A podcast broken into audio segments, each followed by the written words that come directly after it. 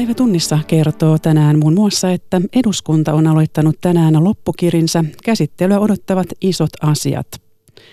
Selvitämme myös, miten Suomessa on näin vaalikeväänä varauduttu mahdolliseen vaalivaikuttamiseen, jota on nähty länsimaissa viime vuosina.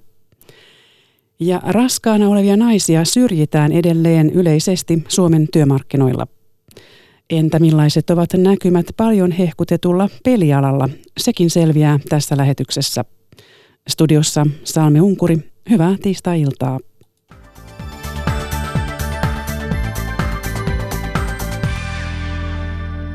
Eduskunta on palannut tänään joulutauolta. Vaalit ovat ovella ja eduskunnan loppukausi jää vain kahden kuukauden mittaiseksi.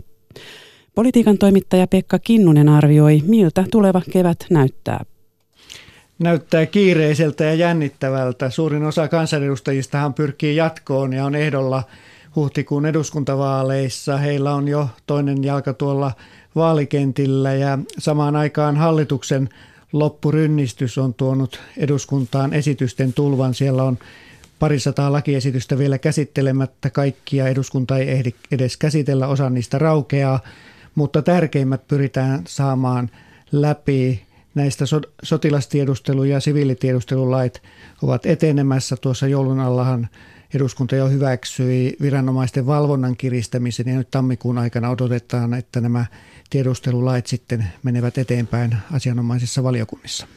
Ja se valtava sote-uudistus on vielä ratkaisematta. Miten uskot, että siinä edetään?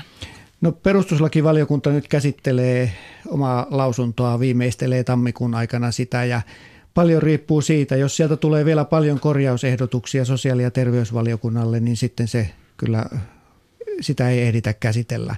Mutta tällä hetkellä näyttää siltä ja perustuslakivaliokunnasta on kuulunut, että nuo korjausehdotukset olisivat kuitenkin sen verran kohtuullisia, että sosiaali- ja terveysvaliokunta saisi mietintönsä tuossa helmikuussa valmiiksi ja sitten eduskunta pääsisi vielä ennen vaalitauolle lähtöä äänestämään tästä maakunta soteesta nimenomaan sosiaali- ja terveyspalvelujen osalta, mutta tähän maakuntauudistukseen sisältyy paljon muita tehtäviä, joita aiotaan siirtää maakunnille ja on hyvin epävarmaa, ehditäänkö niitä käsitellä. Totesi politiikan toimittaja Pekka Kinnunen, jota haastatteli Margit Alasalmi. Seuraavalle hallitukselle on jo alkanut sadella ohjelmatoiveita etujärjestöiltä ja tutkimuslaitoksilta – Toiveiden kärjessä ovat työllisyyden parantaminen ja veropolitiikka. Tavoitteet ovat pitkälti kaikilla samat, mutta keinot vaihtelevat. Aapo Parviainen. Sipilän hallitus kurotti työllisyysasteen kautensa lopulla tavoittelemaansa 72 prosenttiin. Elinkeinoelämän tutkimuslaitoksen mukaan seuraavan hallituksen tulisi asettaa tavoite 75 prosenttiin. Kyllä se vaatii aika paljon kotimaisia toimia, koska tämä kansainvälinen suhdanne ei nyt tulevalla hallituskaudella ole varmaankaan niin hyvä kuin mitä se on ollut nyt viimeisen kolmen vuoden aikana ja tukenut työllisyyden kasvua tällä erää. Toimitusjohtaja Vesa Vihriälä listaa keskeisimmiksi toimiksi muun muassa aktiivisen työllisyyspolitiikan ja joustavat palkkamarkkinat. Tuloverotusta Etla haluaa keventää edelleen ja kiristää kiinteistö- ja kulutusveroja. Palkansaajien tutkimuslaitos ei ole laatinut hallitukselle toivellistaa, mutta SAKssa sellainen on tehty. Pääekonomisti Ilkka Kaukoranta kirjoittaisi hallitusohjelman ensimmäisen luvun työllisyydestä. Kyllä meidän tärkein toive on, että autetaan ihmisiä löytämään töitä, eh- ehkäistään sitä syrjäytymistä työmarkkinoilta ja turvataan hyvinvointivaltion rahoituspohja. Kaukorannan mukaan tämä tarkoittaa verotuksen kiristämistä, mutta toisin kuin Etla esittää verotuksen painopistettä pitäisi siirtää kohti pääomia. Työn verotusta ei pidä nostaa, vaan sen sijaan verotetaan varallisuutta ja pääomia entistä kattavammin. Elinkeinoelämän keskusliitossakin katsotaan, että uuden hallitusohjelman painopisteen pitää olla työllisyysasteen nostamisessa mahdollisimman ripeästi. Noin muuten pääekonomisti Penna Uurila kehottaa uutta hallitusta malttiin. Tällaiseen yleiseen menokurin höltymiseen ei, ei nyt ole varaa kaikkia päätöksiä tulisi arvioida juuri työllisyysvaikutusten kautta, koska se on se tehokkain keino vaikuttaa meidän julkiseen talouteen pitkällä aikavälillä. Työmarkkinakeskusjärjestöt järjestävät vaalien alla myös yhteisen kiertueen ympäri Suomen. Sen teema on äänityölle.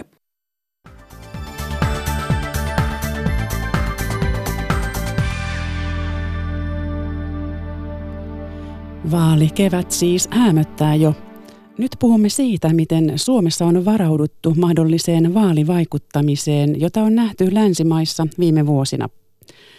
Vaalivaikuttamisesta ja turvallisuudesta ovat Antti Saalströmin kanssa keskustelemassa kyberturvallisuuden professori Jarno Limnell ja oikeusministeriön vaalijohtaja Arto Jääskeläinen, jotka arvioivat aluksi Suomen tilannetta. No se jää lopulta nähtäväksi. Meillähän on näitä kansainvälisiä esimerkkejä viimeisen kahden, kolmen vuoden aikana, että jonkinlaista vaalivaikuttamista on eri valtioiden vaaleissa ollut. Mutta oleellista on mun mielestä tällä hetkellä se, että, että me tiedostamme tämän mahdollisuuden ja varaudumme siihen. Mitäs Jarno? No kyllä se näin on ja äh, sanoisinpa, että meidän on yhteiskuntana, kun turvaamme demokratiaa, niin meidän on turvettava ja huolehdittava vaalien luotettavuudesta ja rehellisyydestä. Ja juuri nämä Arton mainitsemat viime vuosien kokemukset, niin kyllähän edellyttävät myöskin Suomesta tämän asian tiedostamista ja siihen varautumista. Ja toisaalta kun nyt katsoo näitä syksyn vaaleja, esimerkiksi Ruotsin parlamenttivaaleja, Yhdysvaltojen välivaaleja, niin kun siellä on tehty vahvasti myös tätä ennaltaehkäisevää toimintaa, koulutettu puolueita, lisätty tietoutta, varauduttu tähän vaikuttamiseen, niin silloin myöskin vaikuttamisen ikään kuin se vaikuttavuus on jäänyt varsin pieneksi. Ja minun mielestä tässä Suomessa ollaan varautumisessa varsin hyvin aikataulussa. Mm, onko tässä nyt jotain uudenlaisia uhkia tai mahdollisuuksia näköpiirissä? No ei, ei välttämättä. Että kyllä, kyllä tuota, ne keinot, mitä, mitä nämä vaikuttajat ovat, ovat näissä musvaaleissa tehneet, niin aika samantyyppisiä ne ovat, ovat olleet, liittyvät disinformaation levittämiseen esimerkiksi. Eivätkä ne tavallaan ne varautumisen keinot täällä Suomessakaan ole, ole mitään maailmaa mullistavia. Että, että siinä on kysymys niin kuin lähinnä huolellisuudesta ja tarkkaavaisuudesta ja, siitä, että ollaan varuillaan, että, että tällaista saattaa niin kuin sitten tulla esiintyä. Mm. Ja näillä on isojakin vaikutuksia. Voi olla esimerkiksi, jos vaikka hakkeroidutaan tietojärjestelmiin, saadaan puhelinnumeroita, yksityisviestejä ja muuta mahdollista. Esimerkiksi nyt Saksassa on ollut tällainen sitä ravisteluhakkerointiskandaali, niin miten huolestuttavi, ehkä tämä Saksan keissi, niin miten, millä mieli olette seurannut sitä? No tämä on eräänlaista tämän päivän realiteettia, kun me puhutaan politiikasta, yhteiskunnasta, myöskin vaikuttamisesta. Erilaisia tietomurtoja, tietovuotoja, tahallisia, tahattomia vastaavia, niin tapahtuu jatkuvasti. Ja kyllä siihen on myöskin niin kuin varauduttava.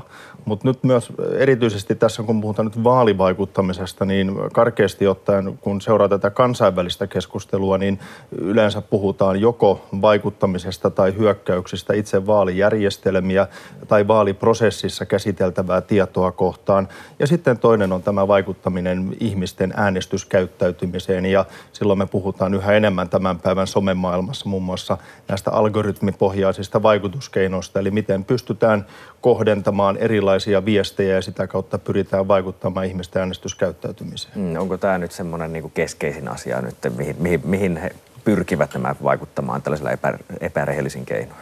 No kyllä se nyky, nykytilanteessa on, on nimenomaan niin kuin tällä tavoin keskeinen asia ja tärkeää. Ja, ja onhan tätä vaikuttamista ollut kautta maailman sivu Kyllä. aikaisemminkin. Mutta nyt tämä nykyinen tekniikka ja, ja somen, somen käyttö, se on tehnyt siitä aivan uudella tavalla niin kuin helppoa. Ja, ja se on niin kuin mahdollista niin kuin hyvin monille tahoille ja, ja aika pienelläkin vaivan näköllä. Ja, ja, ja mm. se tarkoittaa silloin sitä, että meidän täytyy lähteä siitä, että tämmöinen epäasiallinen vaalivaikuttaminen – on semmoinen uusi normaali aina vaali, vaaleihin liittyen. Et meidän täytyy aina ottaa tämä asia niin kuin huomioon. No se on kyllä ehdottomasti juuri näin jatkossakin, mutta sitten toisaalta kyllä välillä on vähän haastavaa myöskin, sitten myöskin pystyä selkeästi erottamaan, että mikä on tällaista legitiimiä vaikuttamista, koska vaikuttamisestahan tässä vaaleissa on kyse. Ehdokkaat haluavat puolueet omaa agendaansa viestiä tuoda, tuoda esille, eli sekin raja on aina vähän häilyvä, mutta toki silloin, jos me puhutaan esimerkiksi ulkopuolisen tahon tietoisesta vaikuttamisesta, esimerkiksi vakavimmillaan pyrkiä manipuloimaan äänestystulosta, vaalien tulosta, niin kyllä me silloin puhutaan hyvin vakavasta asiasta. Ja oikeastaan niin kuin aina turvallisuudesta turhaa niin kuin lähteä lietsomaan liikaa pelkoa tai turvattomuutta. Enemmänkin realistisesti, pragmaattisesti suomalaisittain, että tämä asia on, niin kuin Arto sanoi, tiedostettava ja siihen on varauduttava ja myöskin ennakoitava näitä erilaisia varautumisen tai vaikuttamisen keinoja. Keihin nykyään yritetään erityisesti vaikuttaa tällaisilla epärehellisillä keinoilla? No kyllä, kyllä se pääasiallinen kohde on tietenkin äänestäjät. Eli silloin puhutaan tästä valeuutisista ja disinformaatiosta. Mm. Mutta, mutta toisaalta sitten voidaan lähteä siitä, että myös vaalijärjestelmää kohtaan niin tulee hyökkäyksiä. Ja riippuen sitten vaalijärjestelmän niin kuin, vahvuudesta, niin, niin se, se sitten menee, hyökkäys voi onnistua tai sitten ei onnistu. Mä sanoisin, että, että Suomessa on kuitenkin sen verran perinteikäs ja, ja hyvässä kunnossa oleva vaalijärjestelmä sinänsä, että sitä vastaan on aika vaikea hyökätä. Mm. Ehkä vielä voisi lisätä, että ehkä tämä vaalijärjestelmään nimenomaan vaikuttaminen on se vakavin uhka. Mm. Ja sitten toisaalta tämä ihmisten äänestyskäyttäytymisen manipulointi. Mutta nostaisin kyllä siihen rinnalle myöskin median vaikuttamisen ja sitten toisaalta myöskin esimerkiksi suoraan vaikuttamisen puolueisiin, ehdokkaisiin, niin kuin maailmalla on nähty, että tarkoituksellisesti hakkeroidutaan esimerkiksi tietyn ehdokkaan tai puolueen tietojärjestelmiin sisälle ja sieltä sitten vuodetaan näitä tietoja sosiaalisen median kautta julkisuuteen. Mm.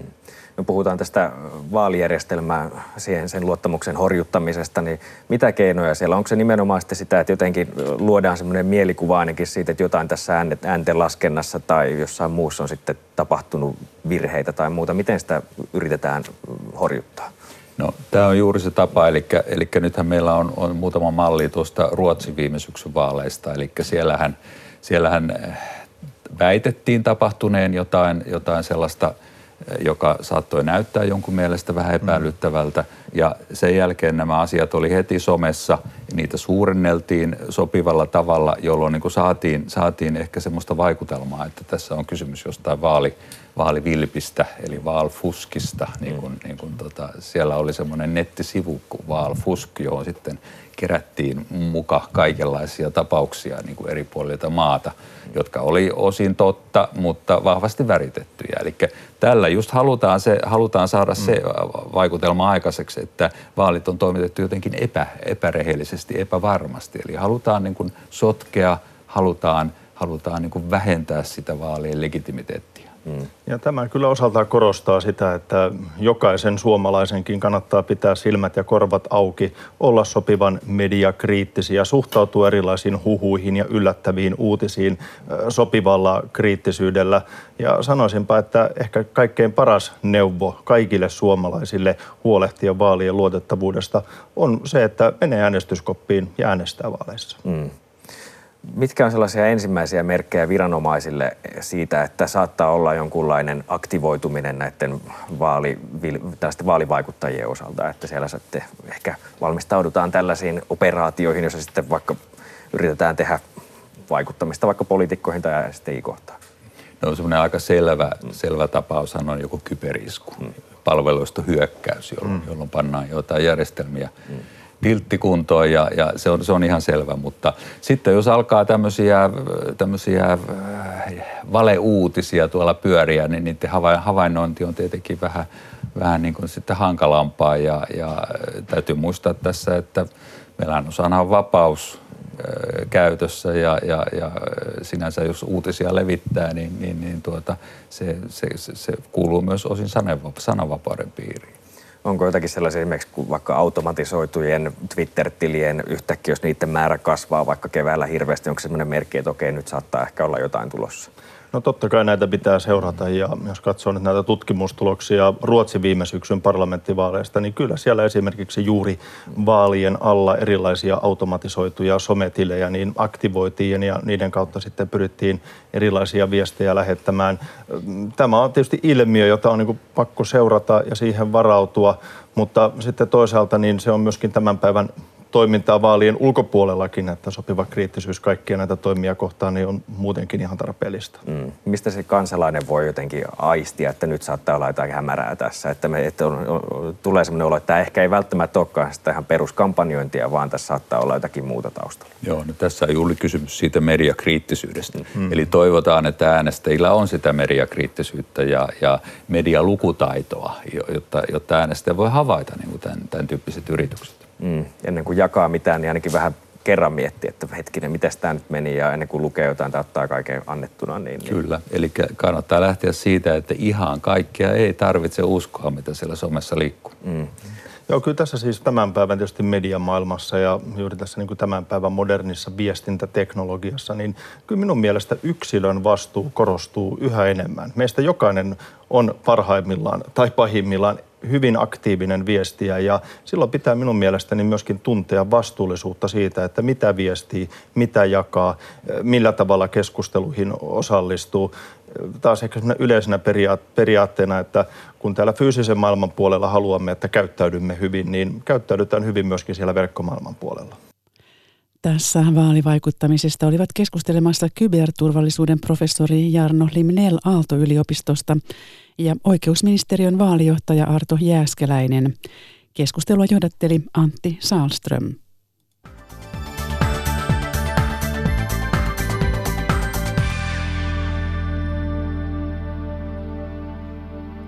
Raskaussyrjintä on tasa-arvovaltuutetun mukaan yleisin työelämäsyrjinnän muoto Suomessa.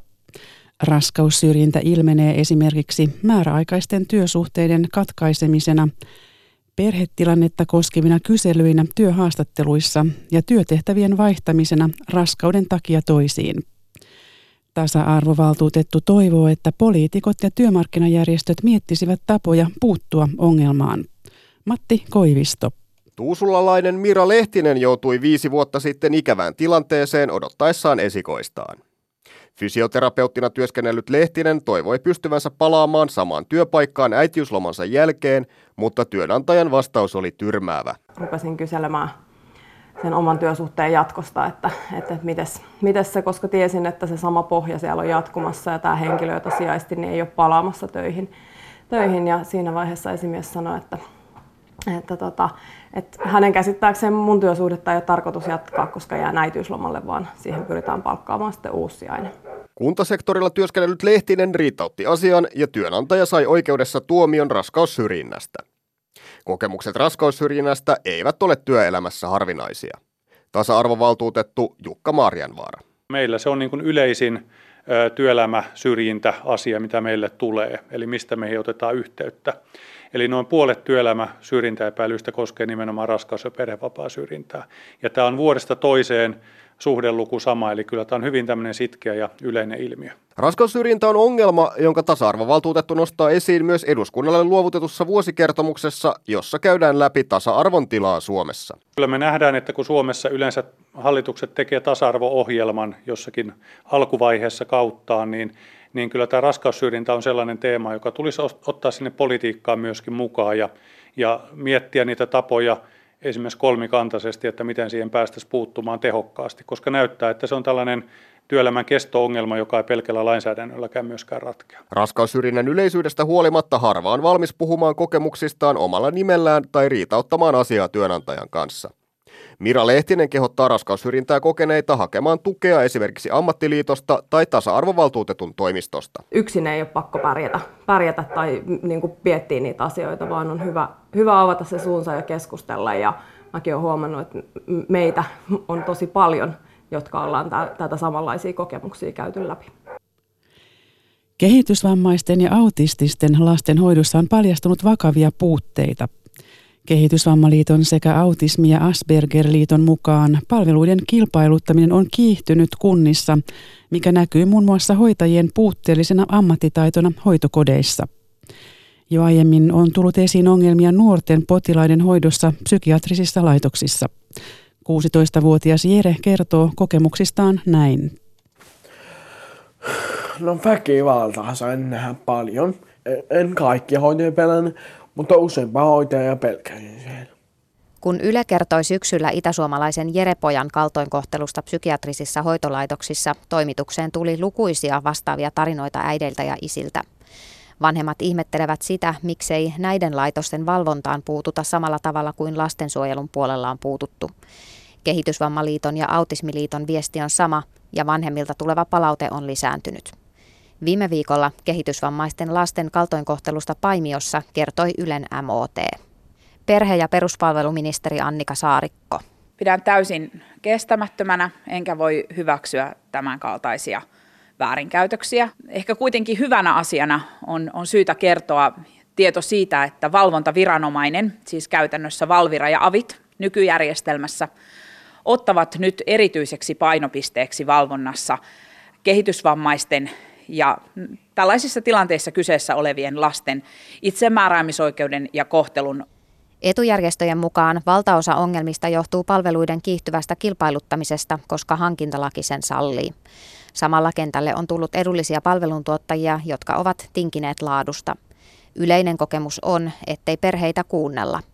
Lain mukaan omaisia pitää kuitenkin kuunnella ennen hankintapäätöksiä. Hankintalaki on ongelmallinen, jos sitä ei osata käyttää oikein. Jo nyt kuntapäättäjillä on oikeus tehdä ratkaisu hankintalain kilpailutuksesta poiketen suorahankintoihin tai palvelusetelimenettelyihin.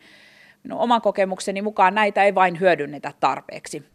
Ministeri lupaa tarttua härkää sarvista järjestämällä tänä vuonna kuntakiertuen, jonka aikana järjestöt kouluttavat kuntapäättäjät lain käyttöön. Lieneekin jo korkea aika, sillä kilpailutuksen mahdollistava lakimuutos tehtiin lähes 12 vuotta sitten. Ylen nettisivuilla voi käydä lukemassa kolmen äidin tarinat siitä, mihin huono tai väärä hoito pahimmillaan johtaa. Toimittajana edellä oli Satu Krautsuk.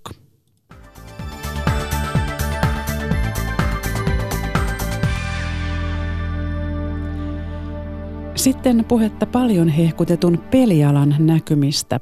Pelialan yhdistys Neogamesin johtaja KP Hiltunen ja sijoitusyhtiö Sisu Game Venturesin perustajaosakas Samuli Syvähuoko kertovat aluksi, millainen viime vuosi oli pelialalla. No sehän oli erittäin hyvä. Oli paljon yrityskauppoja, yhteensä viisi, Kyllä, jos laskin oikein. Joo. Joka kulminoitui sitten lopuksi tähän isoon Small Giant Gamesin diiliin, missä amerikkalainen Zynga osti tämän yhtiön. Eli yrityskauppojen vuosi. Joo, ja tietyllä tavalla yksi varmaan oli se, että peliala ruvettiin sääntelemään vahvemmin kuin aikaisemmin. Että tuossa aikaisemmin puhuttiin tietosuojasta ja se vaikutti myöskin meihin. Me tehtiin keväällä tosi paljon töitä sen eteen, että saatiin tämä tietosuoja-asia Suomen pelialalla siihen kuntoon tai sellaiset ohjeet yrityksille, että, että pystytään sen suhteen toimimaan. Tietysti hyviä pelijulkaisuja tuli se normimäärä noin 150-200. Varmaan se Supercellin Pro Stars oli sitten se, joka, joka kaikista niin odotetuin julkaisu oli. Että, että ihan hyvä vuosi kyllä. Hyvä vuosi pelialalle. Jos katsotaan ihan, ihan kansantalouden mittakaavassa, niin peliala on vielä aika pientä. Noin 0,6 prosenttia bruttokansan tuotteesta on sen osuus vuonna 2016, mikä on siis tuoreimmat mm. luvut. Niin Kuinka paljon näette tässä vielä potentiaalia? Onko siellä mahdollisuutta hilata tuota bruttokansaosuutta tai bruttokansantuotteen osuutta ylöspäin? No siis kyllähän peli alkaa kasvaa maailmanlaajuisesti, että puhutaan nyt arvioiden mukaan yli 10 prosentin kasvusta maailman markkinoilla seuraavien kolmen vuoden aikana. Ja se tarkoittaa käytännössä sitä, että kyllä meillä kasvutila on, että se on vähän niin kuin omista toimenpiteistä sitten kiinni, että kuinka hyvin se pystytään se tila siellä hyödyntämään. Mutta kyllä meillä erittäin hyvä osaaminen ja mahdollisuudet siihen on. Ja kyllä esimerkiksi tällaiset, niin kuin, mikä Samuli viittasi, että Zynga, Zynga diili Small Giantin kanssa, niin todistaa, että kyllä tätä lahjakkuutta löytyy. Hmm. Ja Suomihan on iso, iso tota, nimenomaan mobiilipelimaa. Ja se on se sektori, joka kasvaa kaikkein nopeiten maailmanlaajuisesti. Ja tota, mä uskon, että siinä meillä on se suurin potentiaali kuitenkin jatkossakin vielä. Kyllä, mobiilipelit on suurin suurin tällä hetkellä. Sitten siellä on konsolipelit ja sitten siellä on PC-pelit, mutta mobiilipelit on nimenomaan tuolla Aasiassa isoilla markkinoilla, niin kuin Kiinassa se kasvuraketti ollut jo muutaman vuoden ajan. Mm, mistä se on kiinni, että nouseeko tuo osuus vai ei? No tota, meillä on Suomessa pitkät perinteet yrittäjyydessä ja sisukkuudessa ja, ja tota, tämä koko peliala perustuu tämmöiseen – yhteisöllisyyteen, jossa me jaetaan tietoa keskenämme tosi avoimesti, joka on ollut sitten tavallaan semmoinen äh, superpoveri meillä mm-hmm. verrattuna moneen muuhun maahan globaalisti. Ja mun mielestä niin näillä aineksilla päästään kyllä tosi pitkälle. Ja Suomen valtiohan on ollut tukemassa Tekesin kautta Suomen pelialaa niin kuin alusta lähtien, joka on ollut, ollut suuri merkitys myös. Ja sitten totta kai Nokia on vaikuttanut tosi paljon siihen, että ollaan keskitytty nimenomaan no, mobiilipeliin. Joo, kyllä. Onko siellä jotain semmoisia pullonkauloja? Esimerkiksi koodaripulastahan on nyt aika, aika voimakkaastikin uutisoitu, niin onko se semmoinen, mikä vaikuttaa siihen, että kasvaako ala vai ei? Joo, jos ajatellaan, että pelialalla mitä tarvitaan, niin on taitoa, rahaa ja ehkä aikaa jo vähän tuuriakin. Ja, ja kaikkia, kaikkia meillä on ollut, mutta nimenomaan hyvien senioritason, eli pitkän kokemuksen omaavien koodareiden tai yleensäkin pelin kehittäjien saanti on ollut semmoinen pullonkaula, koska se on mm. maailmanlaajuisestikin hyvin kilpailtu, kilpailtu porukka ja, ja tietysti sitten kilpailla osittain myöskin muiden ICT-alojen kanssa sitten tietyistä, tietyistä tekijöistä. Ja sen takia nyt ollaan tehty aika paljon toimenpiteitä valtiohallinnon kanssa yhteistyössä nimenomaan siihen, että saataisiin tämä maahantuloprosessi mahdollisimman sujuvaksi. Mut Suomesta on tullut tämmöinen niin pelialan supervalta pikkuhiljaa. Ja tänne porukat haluaa muuttaa ulkomailta töihin nimenomaan, että pääsis, pääsis sitten töihin Supercellille tai Roviolle tai Small Giantille tai mihin tahansa mm. näistä muista niin tosiaan valtioltakin on tullut vähän sellaista, tai on puhuttu, että pitäisikö järjestää tämmöistä matalan kynnyksen koodarikoulutusta. Näettekö te, että tästä voisi olla apua? Kyllä siitäkin on apua, koska niin kuin jokainen koodari tai tekee nyt mitä tahansa, niin aina täytyy aloittaa jostakin. Ja jos ei ole sitä, mistä pääsee aloittamaan, niin ei voi tietysti mennä myöskään eteenpäin.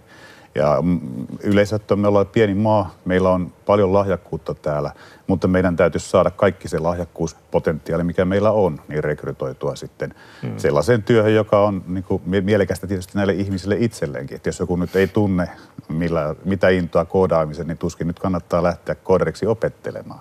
Mutta jos on semmoinen olo, että voisi kokeilla, niin siihen Mun pitäisi löytyä. Koodausta pitäisi opettaa jo ihan peruskoulussa se ei ole kuitenkaan mitään loppujen lopuksi rakettitiedettä, ihan perusperiaatteet. Jopa mä oon oppinut kodaa joskus pikkusen, vaikka musta ei koderi tullutkaan. Sanna Savikon vieraina olivat pelialan yhdistys Neogamesin johtaja KP Hiltunen ja sijoitusyhtiö Sisu Game Venturesin perustaja-osakas Samuli Syvähuoko. Nyt toisenlaista teknologiaa. Suomalaisilla on lähes miljoona peräkärryä, mutta monet hybridi- ja sähköautot eivät pysty vetämään niitä. Hybridiautoihinkin vetokoukkuja saa, mutta täys sähköautoista vasta vain muutaman mallin voi panna kiskomaan kärryä. Hyvä vetokyky onkin jäämässä yhä enemmän maasturien erityisominaisuudeksi. Jarmo Olavi Koponen. Vetokoukkua asennetaan hybridiautoon Vantaalla. Mutterin väänintä tarvitaan, vaikkakin koukun asennuksessa nykyisin suurin työ on usein auton sähköisten järjestelmien ohjelmointi. Koukkupajan kaupallinen johtaja Jaki Anttila. Ne, mitkä esimerkiksi monesti ohjelmoinnissa muuttuu, niin on moottorin tuuletukset, kuljettajan tukitoiminnot, eli ABS, ESP, kaikki tämmöiset. Erityisesti nyt uutta autoa ostaessa kannattaa kuitenkin olla tarkkana, sillä mihin tahansa autoon ei vetokoukkua saa laittaa. Ajoneuvotekniikan johtava asiantuntija Otto Lahti, liikenne- ja viestintävirasto Trafikobista. Aikanaan niin kuin kaikki sai, että suomalainen paja räätälöi, että joka auto löytyy jonkunnäköinen vetokoukku, niin se ei ole enää tätä päivää. Ehkä jos se valmistuu ja myös sitä moottori- ja voimalinjakokonaisuutta mitota vetokäyttöön, niin silloin siihen autoon ei saa vetokoukkua. Käytännössä rajoitusten taustalla ovat autojen tyyppihyväksyntään liittyvät ehdot. Autolta edellytetään, että sillä voi tehdä täydessä kuormassa mahdollinen perävaunu mukaan luettuna mäkilähdön varsin jyrkkään 12 prosentin ylämäkeen. Etenkin sähköautoille tämä on vaikea. Johtava asiantuntija Otto Lahti. Ennen kaikkea täyssähköautossa, niin siellä ei ole luistavaa kytkintä, joka helpottaa sitä liikkeelle lähtöä. Ja vaatimukset edellyttää, että sillä pystyy täydessä yhdistelmäpainossa ottaa 12 prosentin mäkeen niin mäkilähdön. Ja se vaatii sille sähkömoottorille niin kuin todella paljon ja sitä ei sitten ylimitoteta tavallaan tämän perävaunukäytön kannalta niin tavallisiin henkilöautoihin nytten. Ja se on nimenomaan tilanne nyt. Tulevaisuudessa tulee varmasti kehitystä. Lahti myös korostaa, että suomalaisten into vetää peräkärryjä tavallisilla henkilöautoilla on auton valmistajien maailmanlaajuisesta näkökulmasta poikkeuksellista. Todennäköistä onkin, että etenkin sähkökäyttöisen reilusti vetokykyisen auton haluava joutuu jatkossa ostamaan maasturin. Ja lopuksi vielä Yhdysvaltoihin, jossa on alkanut oikeudenkäynti ahdistelusta syytettyä Oscar-palkittua näyttelijää Kevin Spaceyä vastaan. Syytteiden mukaan Spacey kouri nuorta miestä pari vuotta sitten. Spacey on elokuvatuottaja Haavi Weinsteinin jälkeen nimekkäin oikeuteen Me Too-aikana joutunut mies. Oscar-palkittu näyttelijä Kevin Spacey oli hyvin hiljainen oikeuden edessä Massachusettsissa Nantucketin lomasaarella. Spaceyä syytetään 18-vuotiaan nuoren miehen kourimisesta kesällä 2016 baarissa. Syytteiden mukaan Spacey osti nuorukaiselle useita drinkkejä ja tunki kätensä lopulta hänen housuihinsa. Tuomioistuin määräsi oikeuskäsittelyn aloitusistunnossa Spaceylle lähestymiskiellon. Spacey on ilmoittanut kiistävänsä syytteet. Spacey poistui oikeustalolta vastaamatta valtavan toimittajajoukon kysymyksiin. Sen sijaan joulupäivänä hän oli puheliaampi. Spacey julkisti YouTube-kanavalla hämmennystä herättäneen videon, jossa esiintyi TV-sarja House of Cardsin roolihahmonaan Yhdysvaltain presidenttinä.